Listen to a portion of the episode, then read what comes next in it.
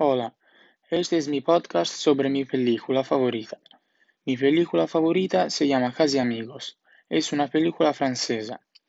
Los protagonistas de esta película son una persona discapacitada que está paralizada en silla de ruedas y un chico negro que es su ayudante, mientras que los directores son Oliver Nakash y Eric Toledano. Invito a los que no lo han visto a ver esta película porque es muy emocionante y deja claro que incluso las personas más desafortunadas con graves daños físicos pueden seguir divirtiéndose gracias a la presencia de un verdadero amigo. Este discapacitado es un hombre rico, muy culto, y está buscando un cuidador, pero muchos cuidadores dejan sus trabajos a los dos días porque es demasiado exigente.